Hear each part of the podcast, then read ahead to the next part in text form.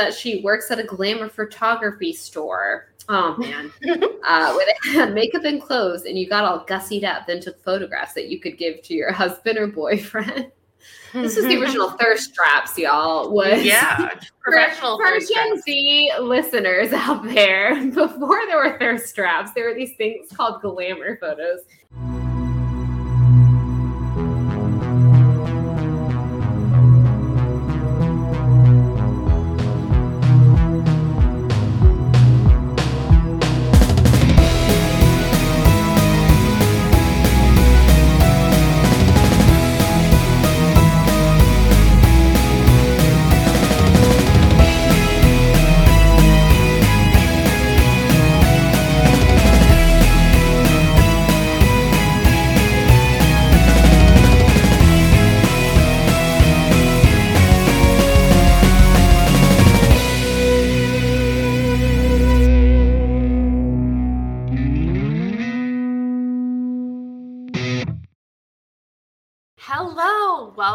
Welcome to Hate Spinnerbait, the podcast where we hate spinnerbait, but we love surprise candy. Ooh, I like that one. That was good. Yeah. I mean, I wish Andrew snuck candy into my bag every day, but Right? Seriously. I think people that should be that's my love language, everyone, is surprise candy. And people Yeah. should give me more surprise candy. Take note. thank you. Take note there, folks. Take note. Uh, how would you like to woo your lover? Surprise, candy. that was a good one. Uh, hi, everyone. I'm Bethany, um, joined as always. Again, I can say that now because we've done this for a few weeks with my lovely co host, Michael Ann. Michael Ann, how are you on this fine evening of recording? I am good. I am doing good. I am tired, but That's fair. otherwise, you know, That's I'm fair. 30. Is there ever a time when you're not tired?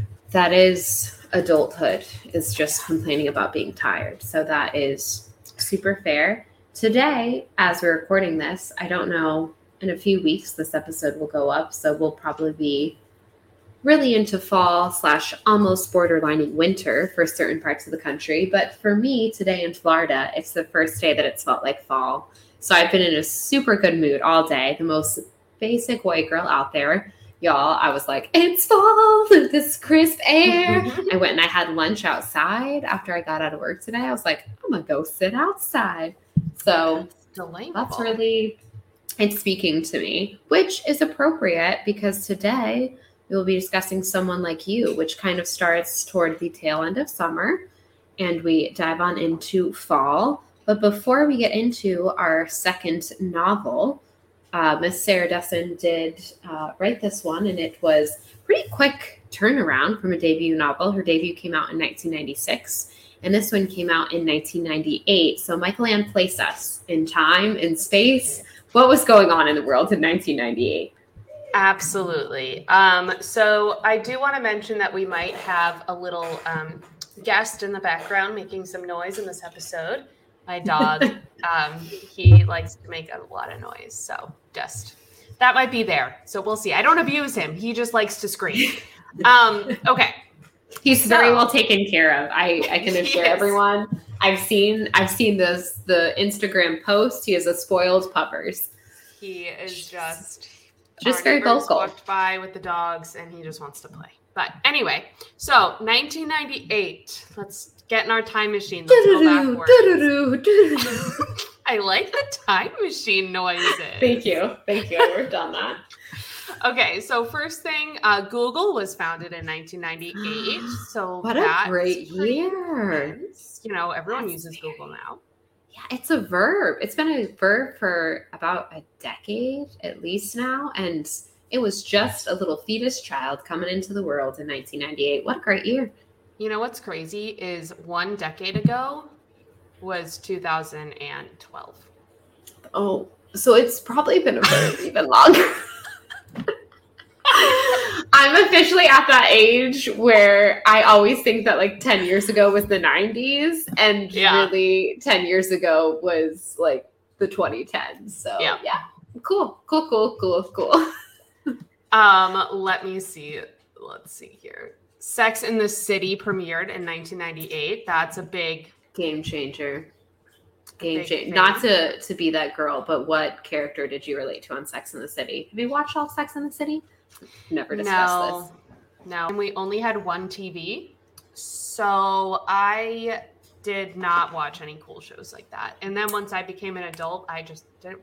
Had no desire. it. Yeah. Yeah, I watched it obviously much later on. We did not have HBO in my household during that time. And even if we did, I certainly would not have been allowed to watch that in 1998. But I did watch it later in life. I don't think it's something I ever watched the entirety of, but I remember being like, oh, this is like a cool thing to watch. It's not, it's very much a thing of its time. Like, I appreciate that it came out when it did and it did its thing but if you if you watch it now you're like ooh this is actually a little cringy Yeah, big time, big time. Definitely. I'm assuming it's like super fat phobic. Um, I don't know that, but I'm just assuming. just in my just in my it's it's not nice to fat people that is certain it doesn't come up a ton yeah there's just a lot of things and just a lot of like gay stereotypes and certain stereotypes about women which again at the time it was like look at this carrie bradshaw has a gay best friend but now i'm like oh very stereotypical gay best friend but that's okay Mhm. 1998 y'all yeah. Um, so another a couple other uh, really life altering things that came out in 1998. Halloween Town, one of the best Halloween movies of all time. that is a classic Furbies were released. I don't know if you had a Furby, but I was not uh, blessed enough to have a Furby. Okay, same. I thought I was the only child of the 90s who didn't have one. All my friends had Furbies. I, I liked them, but they also kind of gave me the heebie jeebies. So, yeah, we were not a Furby household. No, same. Um, the Harry Potter book was made its U.S. debut. However, the second book came out in the U.K. that year. So, um, while I was a big Harry Potter fan, I do want to make a side note that I am no longer a big J.K. Rowling person. Yeah, that's that. Again, another thing, much like Sex in the City, uh, we look back at now and we cringe. But at the time, At the time, which Harry Potter still, you know, like I, it still means a lot to me and I like it. But the the author is uh, dead to me, so to speak. Yeah. it's a it's a struggle. So then the last two things I want to mention about 1998, uh, Britney Spears, my queen, my everything, my angel, Yes, released her debut single and album, "Baby One More Time," iconic.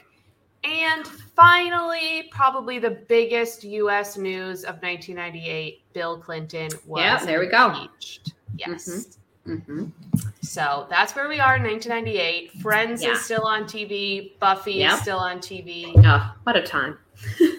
It's the Titanic is re- winning Oscars. Oh, glorious. King of the world that James Cameron was. Another sort of problematic person, but some of his work I enjoy. It is Mhm. interesting putting in in that mind space of 1998 when we were all being very rude to Monica Lewinsky, to put it mildly.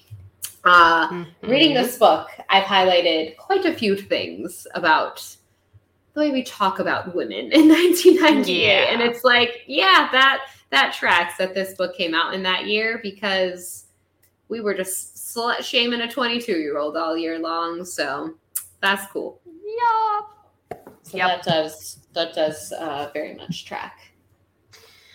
But yeah, that's that. Leonardo DiCaprio was dating age appropriate women still, and you know Yeah, things were things were back chill. in back in the day, it was okay that he was dating 25 year olds because he was 25. Now, a little cringy, but Yeah. that's okay, Leo. That's okay. I mean, it's not, but you know. you know. Yeah, no.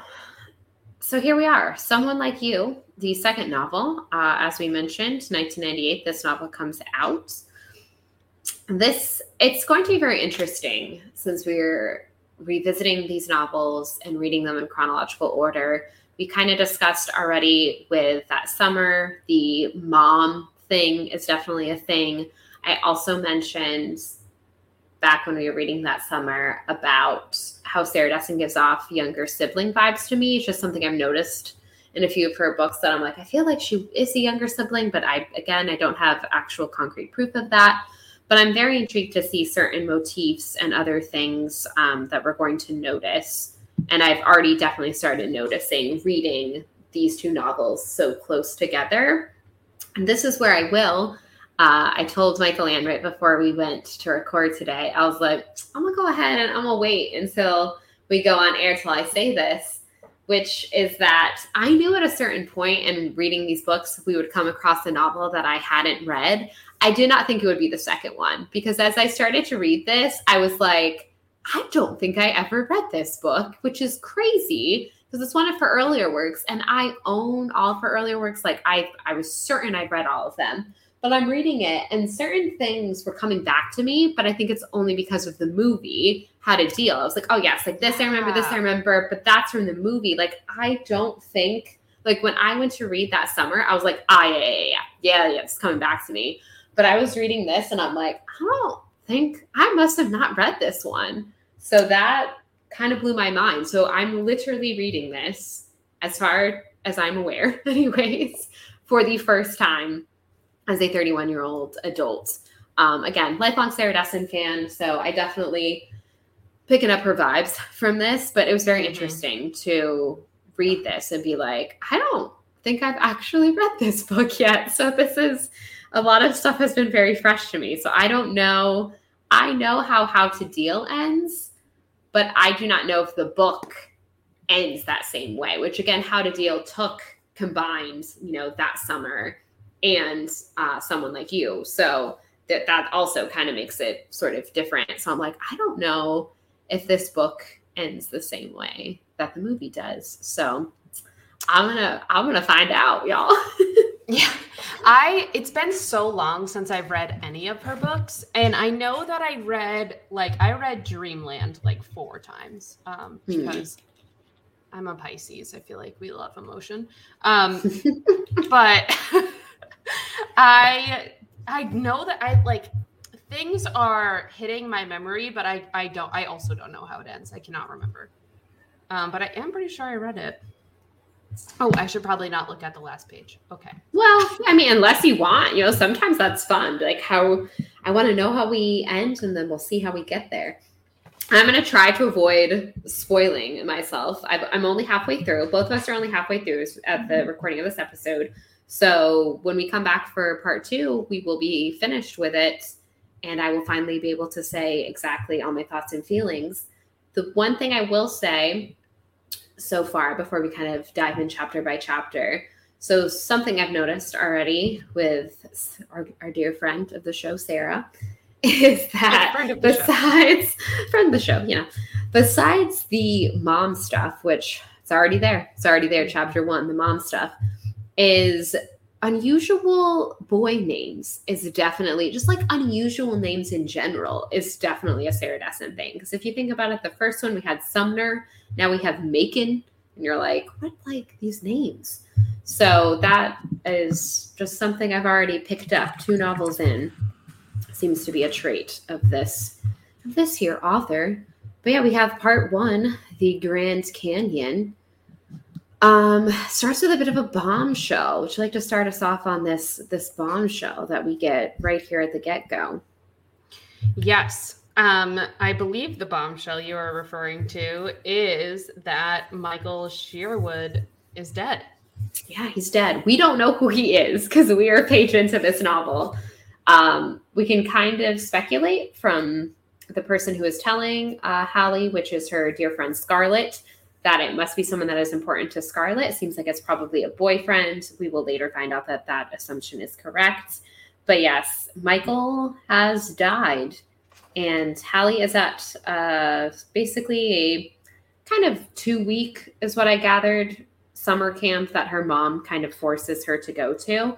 So it's the middle of the night. She gets this call from her friend Scarlett that Scarlett's boyfriend is dead this is someone that Halley doesn't really have much of a relationship to. To be perfectly honest, Scarlett didn't really have that much of a relationship with. But again, as we discussed in previous episodes, that first love, just think about we were discussing how difficult first loves are and, and getting over them when it's something like just breaking up. Can you imagine if you thought that you had found this love and he was giving you kiwi in the supermarket and then he uh, he died? So that's I think just quite a traumatic uh, way to kick off this novel.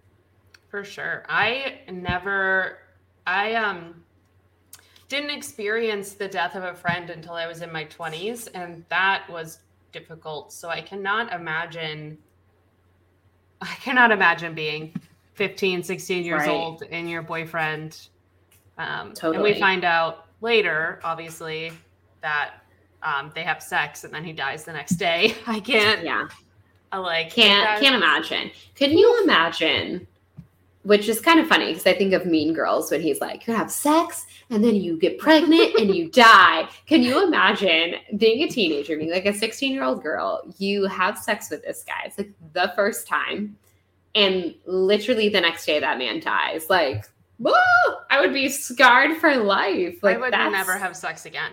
No, I mean I would eventually, but but like it would take some years in therapy to work. Sure would. I'd be like, I killed him. I killed him. I for sure killed him. They were right in sex ed. Don't have sex. You'll die if you do. The Lord is is punishing me. it's, I'm certain of it. I am certain of it. So yeah, he's dead. Uh, it says here, uh, Michael Alex Sherwood died at 8:55 p.m. on August 13th. He was turning left onto Mooresville Avenue from Shortcrest Drive when a businessman in a BMW hit him dead on knocking him off hit him dead on, knocking him off the motorcycle he'd only had since June and sending him flying 20 feet. The paper said he died on impact, the bike a total loss. It wasn't his fault. Michael Sherwood was 16 years old. Which again, that's just another thing. Uh, not only was it that they had just had sex, but also he had a motorcycle. So these are all the things that your parents are like, don't do as a teenager. He did both of them, and he wind. This is rebel without a cause for sure. Mm. But, but look, don't be that person. You, you wind up dead. Yeah, that is. I'm terrified of motorcycles, to be honest. Oh, same. Very. T- I'm very terrified of people that have two people on a motorcycle, like the back person, like you're just holding on to another bike. Like that's the only thing that is keeping you on this tiny vehicle on two wheels going like 80 miles per hour. Crazy. That's, that's a hard no for me. Hard, right hardest of no's. Right on to all of you that like them. We already have my first That's So 90s moment of the novel, uh, picking up here on page seven which we're kind of discussing. So we we kind of start in with this cold open. Michael is dead. This is clearly someone that meant a lot to Scarlett. Halley is trying to get her mother to pick her up from camp, right? So we go, we backtrack a little bit here to learn about how Scarlett and Halley became friends. And she's talking about how Scarlett had, you know, an unusual name, much like herself, I guess, Halley, not like a super common name. I mean, you know, there's like Halle Berry and stuff, but it's not as common as, you know, your Britneys and your Ashleys, but this is my That's So 90s moment. I never had a friend with an unusual name. All the girls in my classes were Lisa's and Tammy's, Carolyn's and Kimberly's. And it's like, yep, in the 90s, I'm sure they were like in the 80s and 90s. And you're just, but now, if someone was like, hey, I'm Tammy, I'd be like, that's kind of an unusual name. Yeah. But yeah, I'm sure for like a Gen Xer, those were the common names. But mm-hmm. for millennials, I'm like, huh, I mean, Lisa's and Tammy's. I don't know. I think of that as being slightly like older people usually have those names. So that was just kind of funny to me. And a little bit of the That So 90s. We get a little bit of already the kind of bit of a backstory with the mom, which I will say, I was kind of saying in that summer how I found myself agreeing with the mom a lot more now. Um, in this first chapter, I was 100% on Halley's side. I was like, mm-hmm. Jesus Christ, mom, just go pick her up from camp. Like, she's not trying to get out of something. Someone she knows, she is like 15 years old, and someone she knows has died. Like, go pick up your right. child from camp. right. Like, can you imagine? Like, exactly what I said. Like, I had a hard time processing my friend's death when I was 24. Can't freaking imagine when I was, you know, if I was 15, yeah. like, yeah, pick your daughter up. Pick, your, pick your daughter up from camp. I have to be so honest, that... I, I didn't find myself to be on her mom's side at all so far. So far. Yeah, so far I'm not I don't think she's a terrible mother by any means, but I'm not sympathizing with her as much as mm-hmm. I did with the mother in that summer. So I feel like I'm definitely much more on Halley's side so far. Also, could this be both of us are only about halfway through? Or are exactly halfway through this novel. Could this be another Sarah Dessen thing, which I know not to be true because she has named mothers in other novels? But this is two novels in a row now where the mom like does not seem to get a name, but the father does, and I find that very interesting because I know that the father's name is Brian, and I know what Scarlett's mother's name is, but I have no idea what her mother's name is. And I was like, why is this a thing in Sarah Dessen novels that the mother does not? She's just like this faceless woman. She doesn't yeah. get a name. It's weird, especially with how important the mother relationship, like the mother daughter relationship, is in her novels. Yes.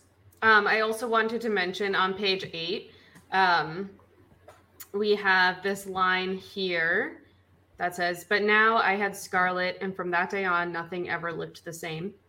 Um, I truly believe that the real love story in this book is between H- Halley and Scarlett and their oh, beautiful oh, yeah. friendship. And this that's like the beginning of it. And I just I'm living for it. I love it. Yes. I think straight away you get such a good indication of their like, you know, their friendship. And yeah, I think that is truly the real through line through this novel more than anything else thus far. Mm-hmm. And then we kind of see that um, her mom, Halley's mom, doesn't really understand her um, she's kind of being a little bit condescending here, um, saying like when they were talking about going to camp, she says, "It will be such a valuable experience, much more so than sitting around the pool at Scarlett's getting a tan and talking about boys." Um, Which, 15, yeah, what the heck, so. mom? There's nothing wrong with that's what 15 year olds should be doing. You should go sit out if that's what brings you joy. By all means yeah, right. I just feel like a lot of these mothers, like the two mothers we've encountered so far, want their daughters to be like little adults and mm-hmm. not adolescents and it's like they're they're teenagers and their brains are growing and they're they've got all these hormones coursing through them and they're going through a really difficult time coming of age is hard and I feel like both the mothers you've encountered so far are just like, can't you just like not be a teenager for a minute? And it's like, no, they should be allowed to be teenagers because they are. oh, yeah, for sure. Yeah, that's definitely the vibe I get from like Halley's mom a little bit. Is she like, doesn't, oh, don't, don't be like other girls. Don't do those frivolous teenage things. Like, come, right. come be with me and talk therapy talk or whatnot. yeah. And then we see that in this chapter too, we get some information about the dad. He's kind of like the good cop. Um, yes. He likes to just make her milkshakes and kind of stay out of the drama, which, okay. But also, I don't know. I mean, maybe this is just like 90s dads. They just didn't. Right. He I feels like a sitcom dad a little bit, right? Yeah. Like, I don't know. I wash my hands of this. I just mow the lawn well and I have a talk show and on the radio and like he seems like a nice loving guy don't get me wrong but it it does seem like again this is the one time i will defend a mother that he's definitely letting her be the parent and yeah he's just the good guy who shows up with milkshakes and is like whatever your mother says yeah, I, I would be annoyed if I was the mom. I would be like, can you like help me parent this kid? Or like, hello? Just just saying, I don't know I gotta do all this on my own. Also, I feel like the way Halley feels about her mom is like so relatable as a teenager. Um, I remember like growing up once I got into high school, I was like, yeah, I can't tell my mom anything. All she's going to do is judge me. Um, it says right here on page 15 even the sight of her coming towards me was enough to get my guard up. And yeah, I mean, I definitely relate to that. Um, mm-hmm. Especially because it's like when you're a high schooler, you're trying to like establish who you are as a person, but you're still a kid, so your mom is still trying to like be a mom, and it can be conflicting big time. Oh yeah, which it's fair. I get. Obviously, your mother yeah. is going to to worry about you and want to mother you, but you are towing this fine line as a teenager where you think that you're so much older than you are and you're like I'm responsible and I can do this. I was very fortunate that I had a very good relationship with my mom and I did feel very open talking to her about things. And I, I know that that is rare. But there was even some things that I would get, again, looking at it now, it's kind of funny. I would get pissy because I'd be like, well, you know, you wanted me to to get this job so I could have money, but then you won't let me go out and do anything because I have to be home by this time. And it's like that was totally reasonable request, Bethany. But like at the time, right. I was like, uh, I'm 17 and I have a job and a car and I'm responsible. And like, why are you killing my vibes, mom? Yeah. Um, and she was just trying to be a mom, but yeah, I think it's hard because you are starting to get your own independence like that's literally what a car represents to be like you know george lucas made a whole movie about it american graffiti is you know about how the the car is like such an american thing and it represents the youth and and independence and freedom that I think that this age, you know, um, is going into her junior year and her friends, you know, she's turning 16. Her friends, some of them already are 16, they have their licenses. And I think that's a very difficult thing both as a teenager, but I reckon also as a parent, because, you know, I think Halley's mom thinks of Halley as her confidant, as her best friend. And now Halley's kind of got Scarlett and is, you know, Scarlett's got a car and they're going off and they're doing things and she's being independent, which is totally within her rights and she is allowed to. But I, I do think, you know, trying to look at it from the other side. Obviously, I've never had a 16 year old kid, thank God. Um, but, thank my Lord. But I can imagine that that's like, oh, but you used to like want to hang out with me on Friday nights and you used to want to be my friend. And now you have your own friends in your own life. And I'm sad. Yeah. so, yeah.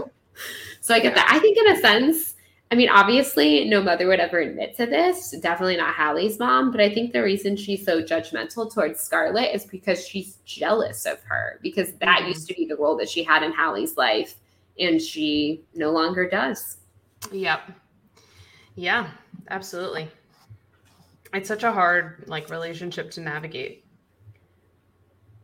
Um, I also want to mention that I grew up in a town called named Milton Mm. And um, there was a Milton marketplace that all the kids worked at.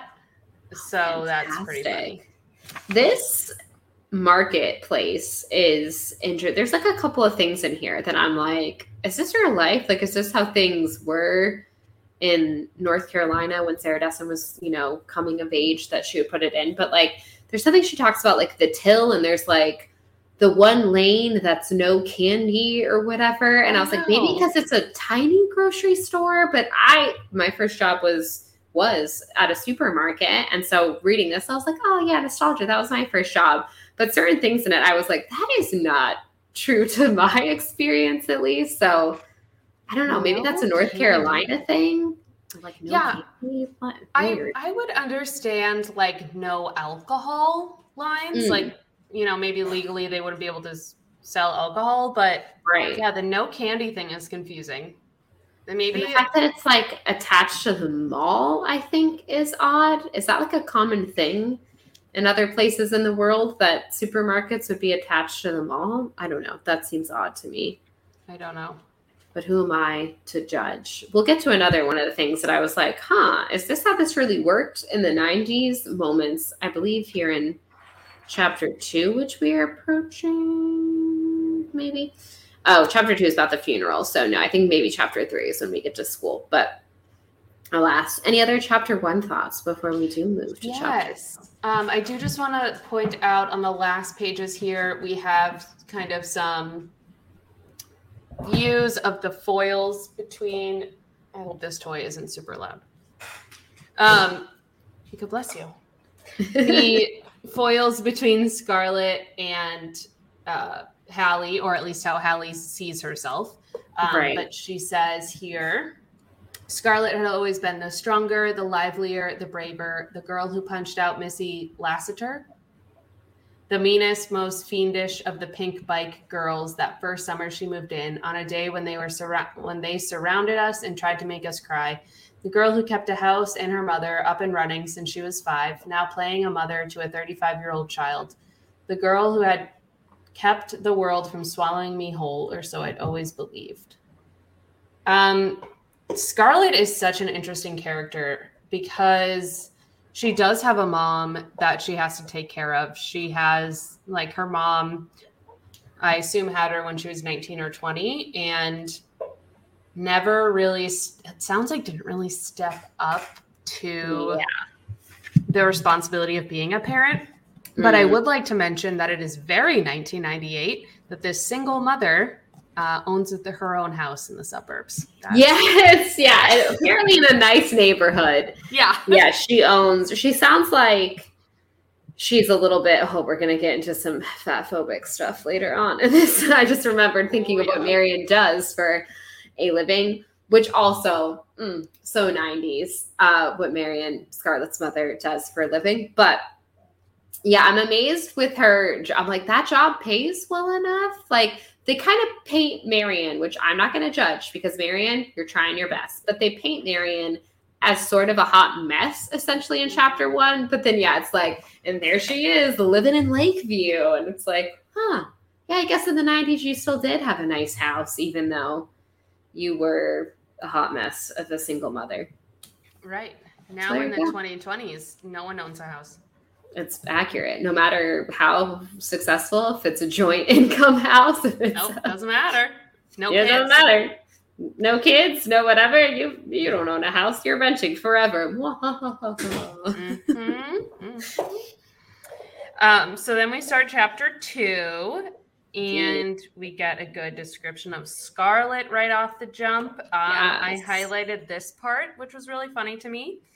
Um, she said she was beautiful in all the unconscious, accidental ways that I wasn't, and I was jealous more than I'd ever admitted. To me, Scarlet was foreign and exotic. yeah, I She's- she's white.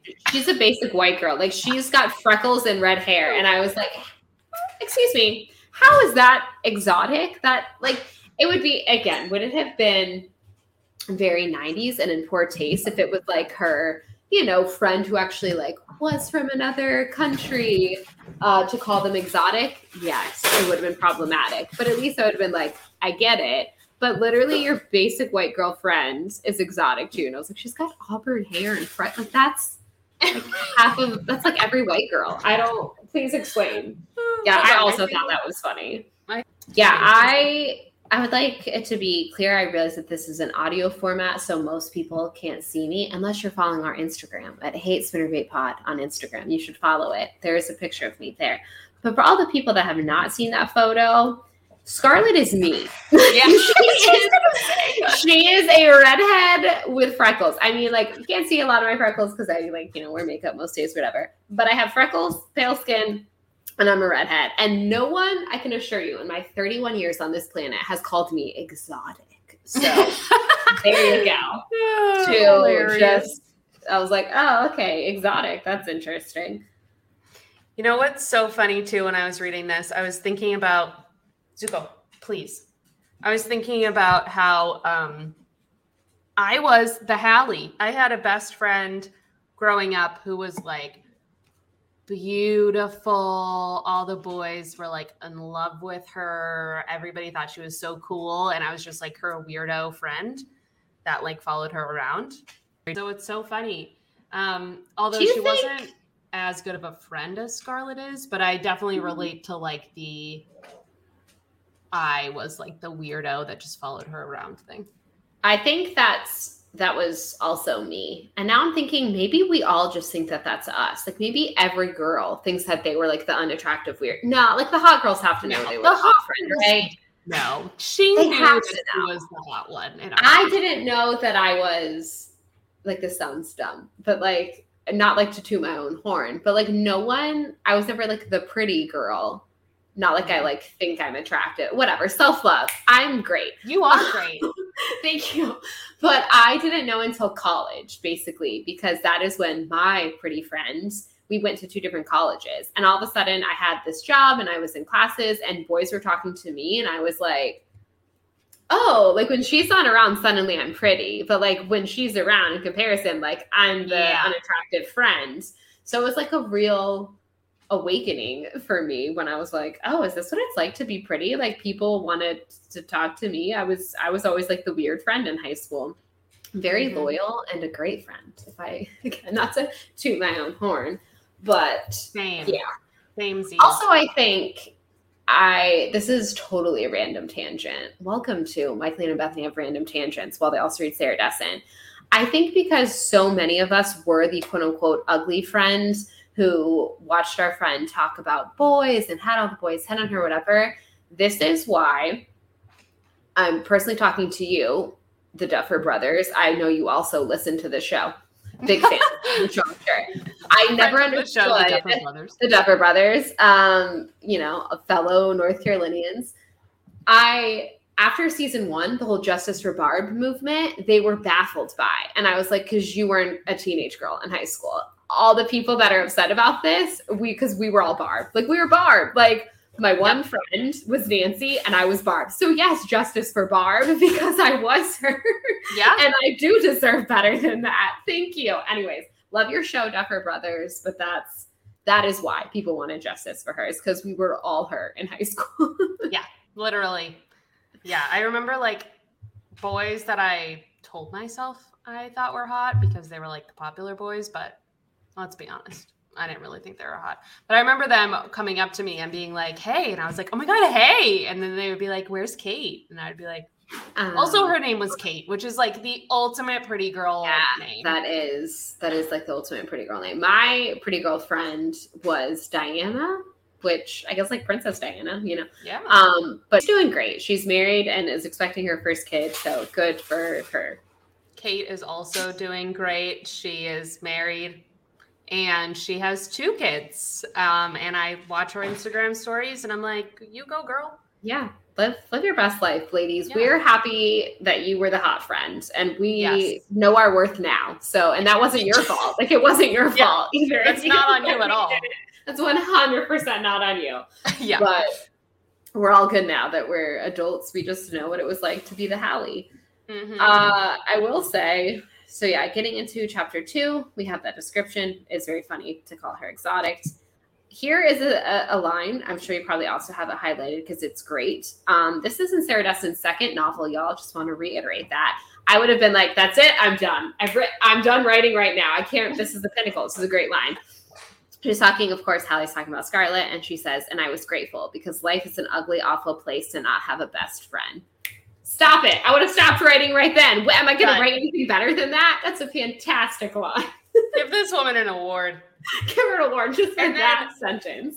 Right after that, we have a really good um, description of yes how you view yourself as when you're a 15 year old girl. Mm-hmm, and it says, mm-hmm. When I pictured myself, it was always like an outline in a coloring book with the inside not yet completed. All the standard features were there, but the colors, the zigzags, and plaids, the bits and pieces that made up me, Halley, weren't yet in place. Scarlet's Which, vibrant reds and golds helped me some, but I was still waiting. Which yeah, yeah Halley, like we are, oh, like yeah. you aren't all your all your bits and your features aren't all in place. Like you were a growing, flourishing little human. You yeah, sure that was are. that was good. Like those whatever that paragraph and a half. After that, if I was there, Dessen, I'd be like, I'm hanging it up. I've done mm-hmm. it. I've done it. give me my award. I've done my best work. And yet, y'all, she still came back and gave us more beauty, which we will be discussing uh, in weeks to come. But God, if that isn't just absolutely brilliant. It really is. So then we get to know that she didn't really know Michael Sherwood that well. Um, mm-hmm, he mm-hmm. was he went out with Ginny Tabor and then Elizabeth Gunderson, two characters who hang on. Um, the head cheerleader, Elizabeth Gunderson was like the head cheerleader. So it was like, okay, we have this beautiful, these beautiful jocks who are like hanging out together and, and love. Um, and then we have his best friend, Macon. Good old Macon. And let's see. Can we briefly talk about the end of the school year slideshow where they put the Mm. candidates in? I thought that was very interesting. I don't know if that's a real thing or Sarah Dessen was just like, that would be good for this. It's like a throwaway mention in the book um, in this chapter, which kind of comes back because at the funeral they use one of the pictures from the slideshow. But I, I just made a note of that because I was like, how interesting that they would just all go sit in like the uh, the gymnasium or whatnot and watch like a slideshow of pictures at the end of every year. And Especially, like- would applaud.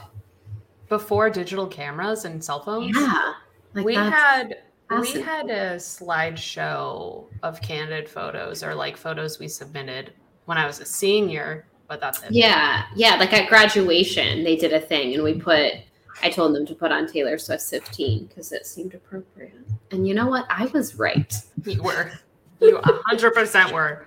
There are some other songs, but that was the best pick. That was on me. And yeah, so yeah, we submitted things for that, but I was like, oh, just like every year you would do that? Interesting. Very interesting. Yeah. But yeah, now we're off to the funeral. And or well, not off to the funeral, but we're kind of preparing for the funeral, which is where we learn a little bit more about Scarlett's mom, Marion. This is where we learn Yikes. about her job, which is that she works at a glamour photography store. Oh man, uh, where they had makeup and clothes, and you got all gussied up, then took photographs that you could give to your husband or boyfriend. This is the original thirst traps, y'all. Was Yeah. for, Professional for thirst Gen. Z listeners out there, before there were thirst traps, there were these things called glamour photos, and you would go to your local mall. I never did one because I was a child when they were a big to do thing, and I was not like a pageant girl, so that was not something we did. But I know family members that had them, and they were like hung up in their house, and Oh. the '90s, Yeah, seriously. Now we just post The- a million selfies. Instagram. '90s. Yeah, exactly. Um, yeah, I have a little post-it note here that says children having to be a mom to their mom is soul crushing because I Mhm. I believe that kids should be able to be kids. Yeah. But as we can see, was really never able to be that much of a kid. Yep. And then she's about to have her childhood really kind of interrupted, but we're going to get to that later on. we folks. sure are. We sure are. Uh, so yeah, we're picking out the dress for the funeral. I just thought that part was kind of uh, funny, and again, like a good insight to their friendship, where she's like, Scarlett's the one with like the memory, like she has our collective memory. She knows that I've worn this dress. Like I don't even remember wearing this dress. Um, And I feel like that is such a thing. Like in a group of friends, there's always the one who like remembers everything. It's like, no, no, no, that was the time that we were out with Joe and da da da. Um, there's always the friend you can count on who has the memory. There's always like the mom friend in the group who's like, I have Advil if you need it. So Yeah. I just uh, I enjoyed enjoyed that little insight into their friendship. We go into oh, um, so we go upstairs, and this is where Halley finds out that Macon uh, spent the night basically in Scarlett's bed. He kind of surprises her. They're like trying to pick out outfits for the funeral. And boom, out pops a boy. And she's kind of like, uh, what the hell? Um, we're about to go to your boyfriend's funeral, and there's this this man. And you know, Scarlett kind of explains that you know he was upset because Michael and Macon were best friends, and uh, he, I believe, was also slightly intoxicated, and he ended up staying over that night. But obviously, nothing nothing happens. Then we get to the funeral. I do want to mention here on page 27 that they're Mm. kind of talking about like her mom learning about Michael Sherwood and she's talking to their neighbor and they're like, Oh, oh, yeah. yeah. he mowed the lawn and blah, blah, blah. And they say, uh, Halley says here, as if all it took was Michael Sherwood mowing a lawn or finding the perfect banana to make him worth mourning That- Mhm.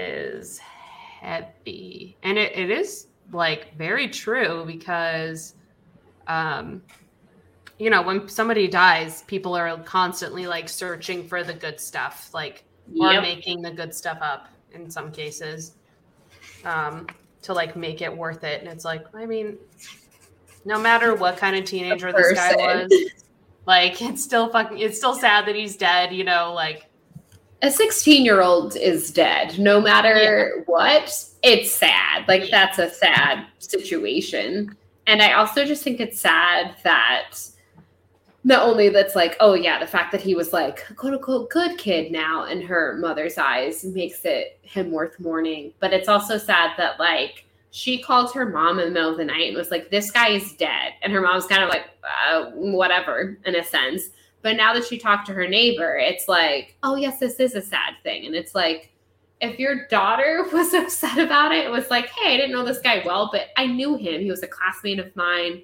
You know, we ran in the same circles. That should be like enough for you to be like, yeah, this is sad. yeah, exactly. Exactly. And instead, it took talking to the neighbor about, yeah, the fact that, oh, he was a nice boy. He mowed the lawn. Oh, that is sad. And it's like, no, it, it already was, mom. It already was then we get to the funeral where we have uh, oh some theatrics, which I I say I, that sounds so mean about Ginny and um, what should I call it? Elizabeth. That's her name, right? The other one. Mm-hmm. Yes, Elizabeth.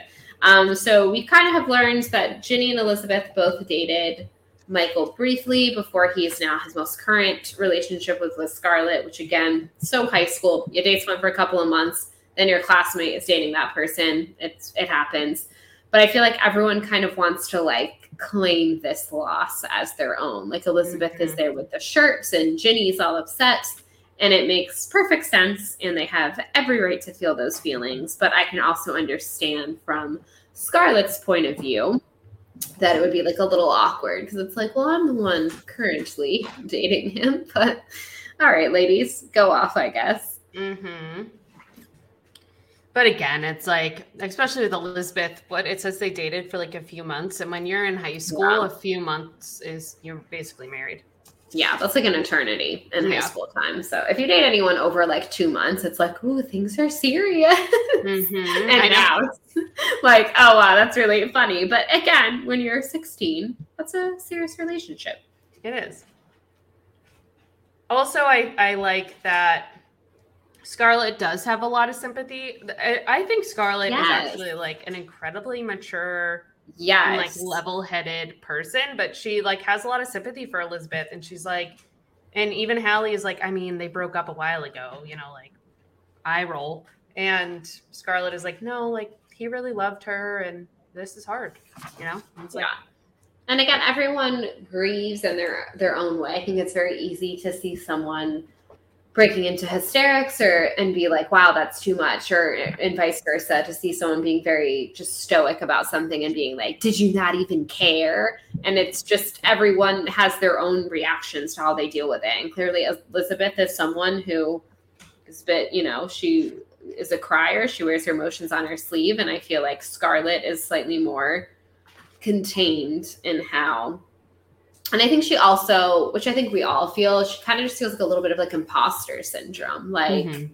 again, I don't know how many people necessarily knew about this relationship because it was over the summer and, you know, whatnot, as opposed to I feel like Elizabeth and Michael's may have been a little bit more showy. It was during the school year, everyone kind of knew and then I think she's kind of just like, you know, like, well, they, they, you know, like, I, I don't know, like, do I fit at this funeral? And it's like, yeah, like, you, there's room for all of you. Like, no one has to, which is exactly like he loved her, he loved you too, like, as much as, you know, a high school boy can love someone, as much as anyone at 16 can love someone.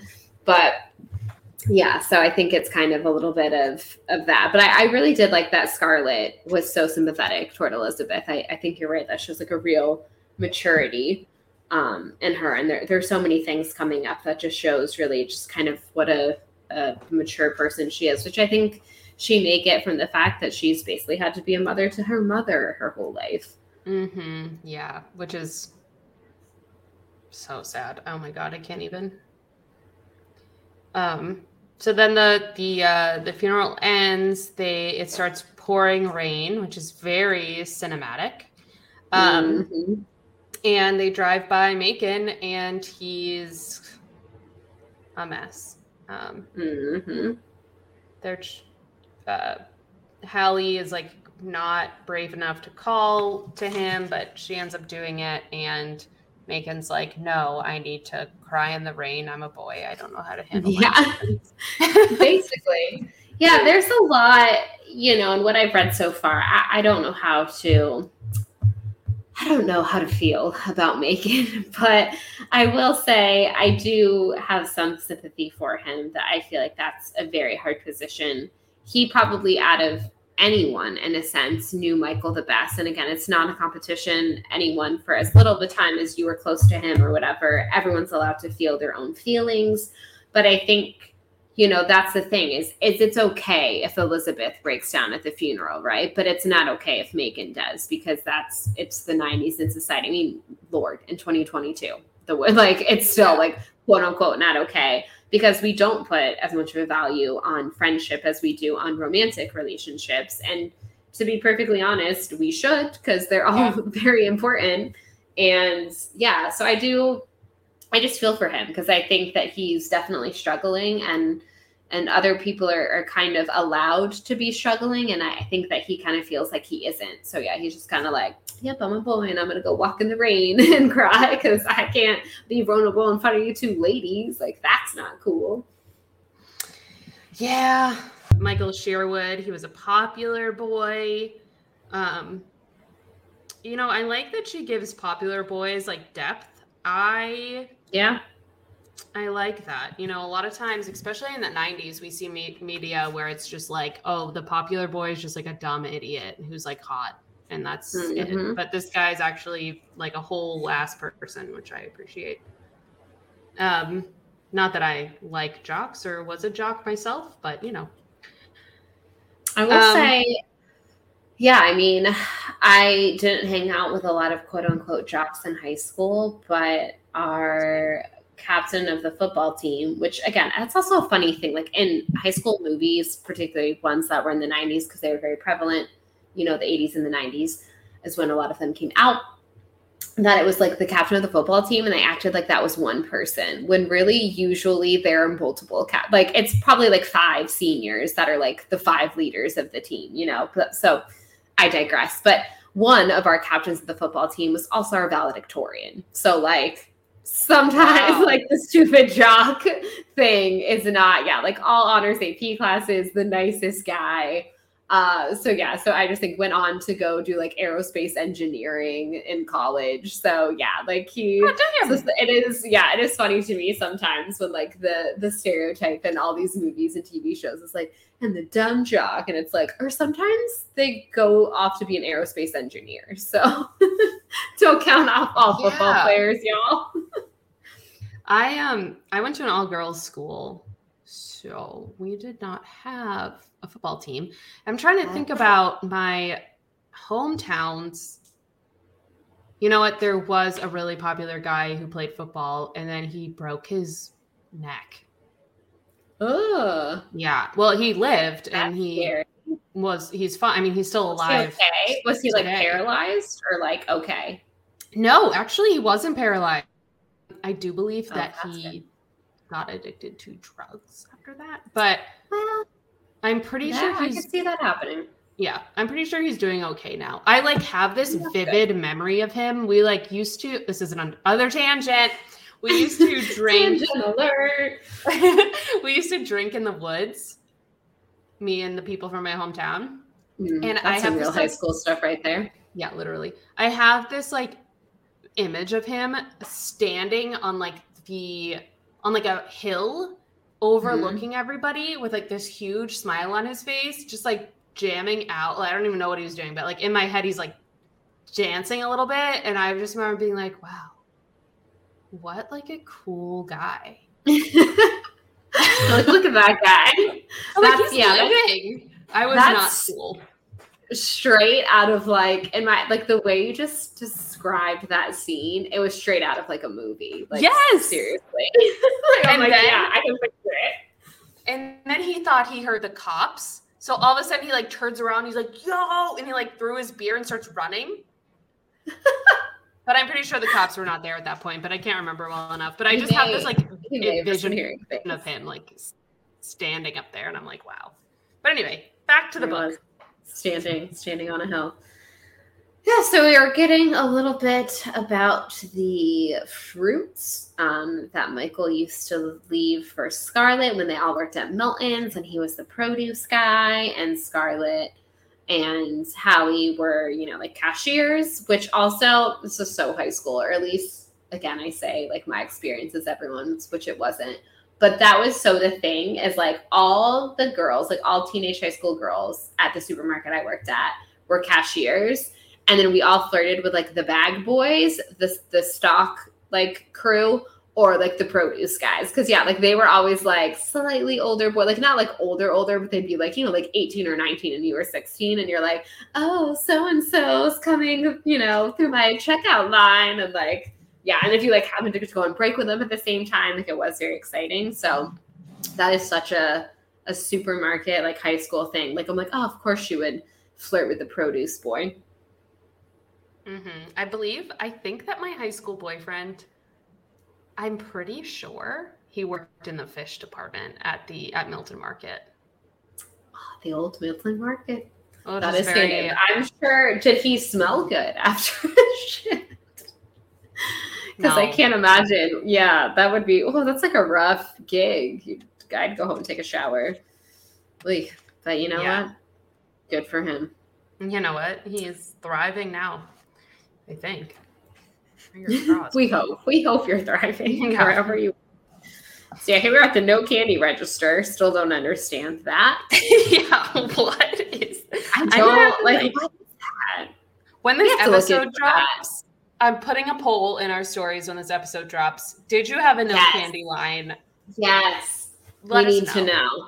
Let us know why. What is the purpose of that? If so, please let us know. I did like uh, Halley's description because she was working. I also like that they act like they only would work one line. Like Scarlett worked that, and she always worked like the like express line, and it's like that's not a thing. Like you always moved around.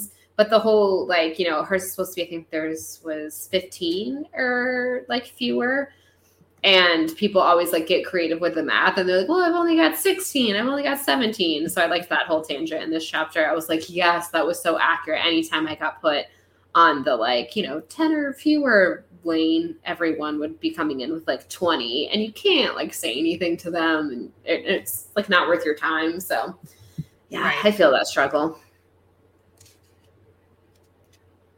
are we getting to let's see I thought this was really funny when they're talking about like the first time that Scarlett got like a kiwi handed to her, and Scarlett Yeah. and, and Halley are like talking to each other, and it says, "Excuse me, Miss." Someone in my line shouted, "Are you open?" And it says, "Yes," I shouted back. I'm just like imagining her being like, "Yes!" Like, and, yes! like, starting like scan her stuff, like. Oh, like, how dare you interrupt? I'm listening to my friend try to flirt with this boy. Literally, don't shout at me or I'll shout at you. uh, then let's see. Da, da, da. And it, it's nice. It, it seems like Michael and Scarlett didn't like not include Halley. She was like still very much involved in that, Yeah, which was really nice. It, Michael agree. seems like a really great person. I mean, He did. really painted a good picture of him. yeah. I I feel like I, you know, he seemed like he was a as a good guy, and I'm sad that he didn't get to carry on being a, a good guy for the rest of to have a longer life. Yeah, so sad. I guess we are getting into so we kind of finish off our little bit about Michael and how Michael and Scarlett. Um, we're getting into things. Oh, another Florida mention. Two books in a row mention of Florida. We're now pulling on into the first day of school. We've learned that since the funeral, um, Michael's parents are they they put their house up for sale, and they're they supposedly heard that they're moving to Florida. So that was that was the little Florida mention of this novel. Um, obviously, Scarlett and Halley are not super stoked to be going back to school. I think in particular Scarlett because she is kind of going through a little bit of a time. Mhm. But here we are. We're showing up to homeroom. Well, first we're getting into school, and then we show up to homeroom and then this is where i which okay also poll i think homeroom is definitely much more of a, a northeastern thing. Did you have a homeroom in yes. I guess in high school? Okay yeah. Mm-hmm. Because i think i have in talking to people because again that was another thing that i thought so many things. Oh, gosh as a floridian y'all i'm sorry i'm so dumb but there's so many things growing up that i was like that's a movie thing. I'm like that's not real life. Like basements i was like people don't have those. Um they do. Everyone but florida. Yeah. So that also like that's just like such a like thing when i like go to a real place with basements i'm like it's like in the movies. And it's like no it's like most of america. Basements. but it's very exciting to me and homeroom. Like that's always the thing in, in tv shows and movies and i never had a homeroom. Like that was not a thing that we did in school. But i've talked to you know different people friends from the northeast and that seems to be a thing that is very common there. So first of all homeroom. That's a foreign concept to me but i do understand now that it is a real thing. I have known that for a few years. But here's the, here's the thing that really just kind of I think is strange. They get their schedule on the first day of school in homeroom. Like you would go and pick that up a couple days before class because she wastes like two periods in the guidance counselors. And I was like, is this real life? Did they do it like that in the 90s? Is this just for the purpose of this book? I don't like I don't know. I don't remember when I got my schedule or how that was handled at all. I do know that homeroom in high school at least came after first period. So like we went to school, went to first period, and then had homeroom. So it's like there's no way I could have got my schedule. I don't I In homeroom. truly don't remember how that went down. What was the purpose of homeroom if you did it like after your first period? Attendance, pledge of allegiance, prayer. I went to But, Catholic like, you- school. That's true. You would pray. But you already went to first period. So did they not take attendance then? They do. Um, I don't know. I will say that like once you're a senior, if you have Mm. a free period, first period, you don't have to come in. Oh, So I don't- I don't also I went to private school and I know private school does things differently than Right. public school. Yeah, that's So- true. So that might been Yeah. that might have been. Yeah, those are just my confusions on schedules, homerooms, things I don't understand as my school was not remotely like that. But we get to the guidance counselor. Well, Halley is very upset because her schedule is way off.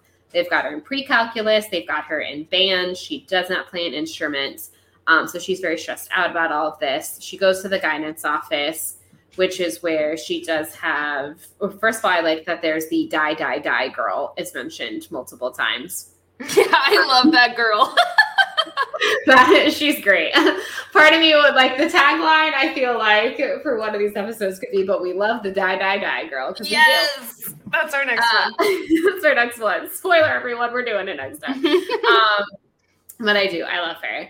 And this is where we have, I think, quite a charming little chat with Macon. This is when he's like on my good side. Because again, like I said, jury is still out on this boy, but I do like him here. He they kind of talk a little bit. She's all like, I'm not in band and I'm trying to get my schedule changed. And he jokes around with her. He thinks like she's in trouble, but she's kind of been sent there because he's in trouble. And then this is where they talk about the Jedi mind trick, which I definitely recall this from How to Deal. Like that was stuff, which of course I remember the Star Wars thing. Okay, This is something that I find interesting about this book, knowing when it came out.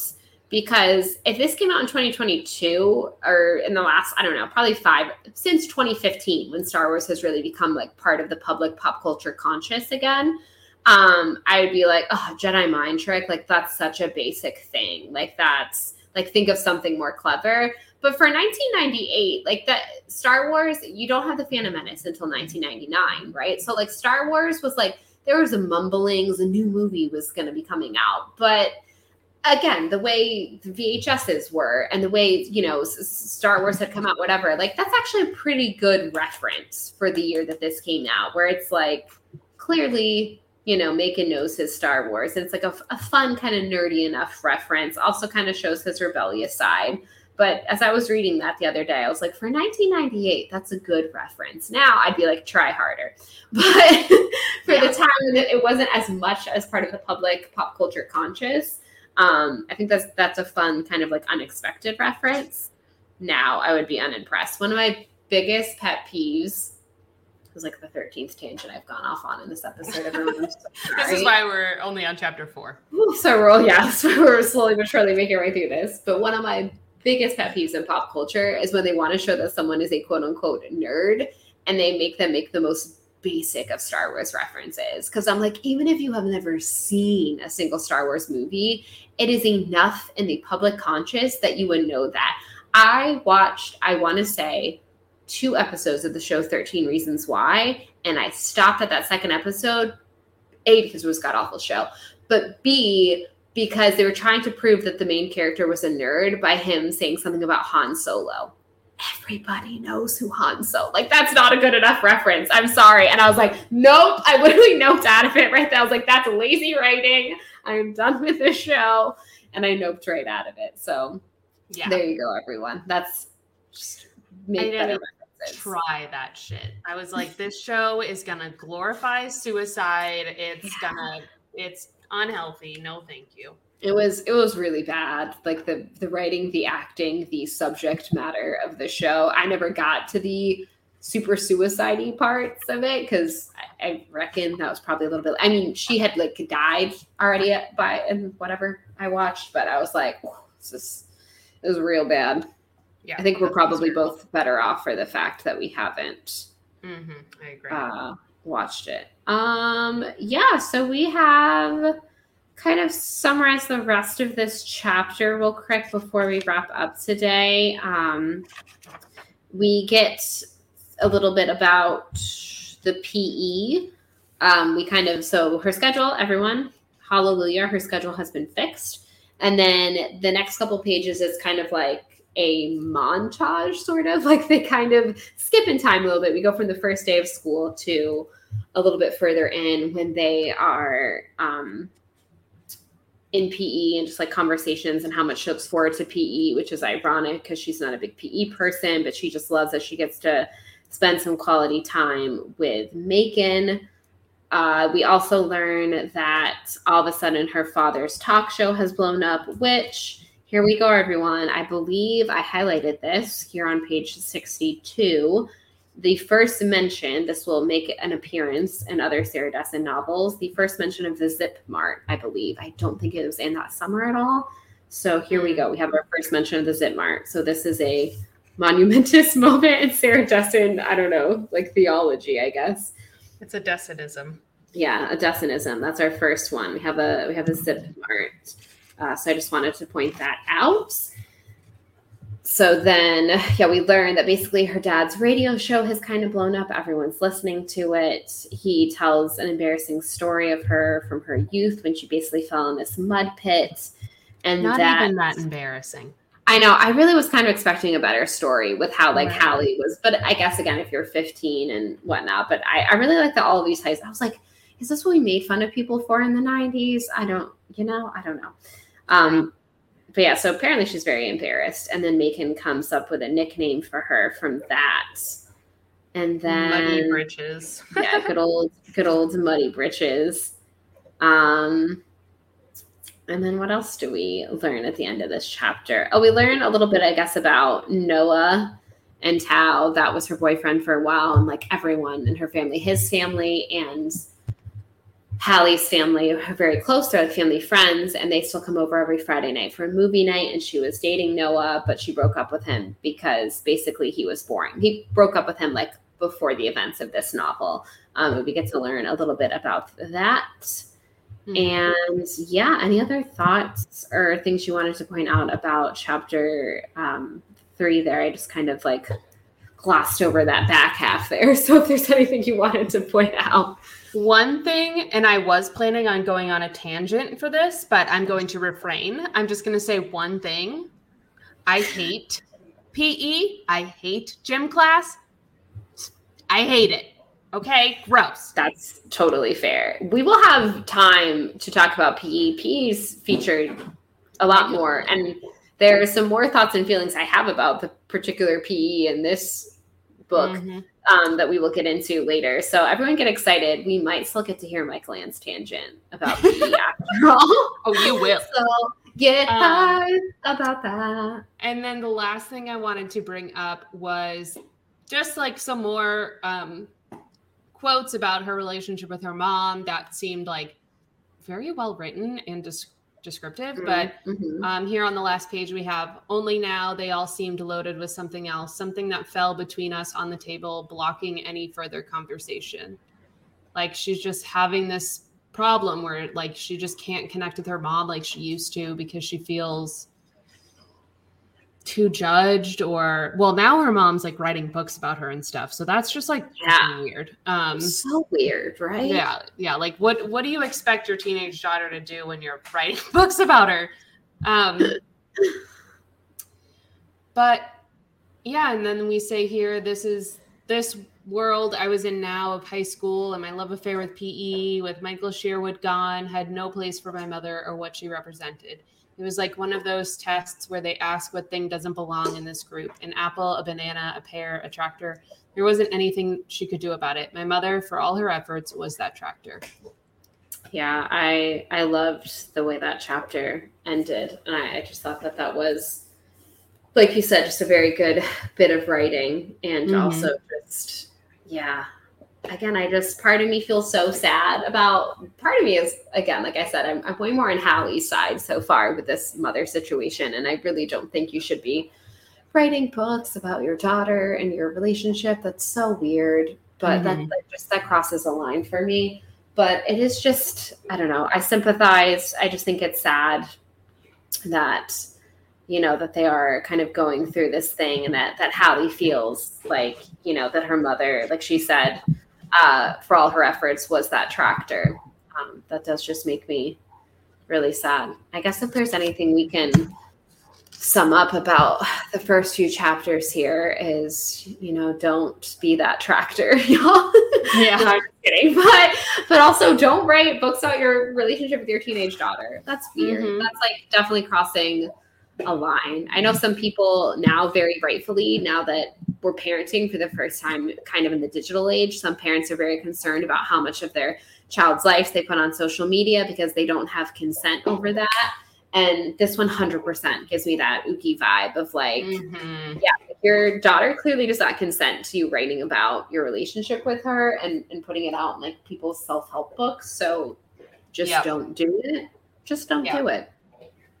That's why. Yeah. Also, from what we can gather from this is that jocks can be smart and nice, and yeah, uh, nothing is more important than your female friends. So yeah, because life would close. be. What was what's the line that I was like, God, just stop writing after that. It was so beautiful. Oh, the world is like, an ugly place to not have a best friend, and that yes. if that doesn't just sum it up, y'all.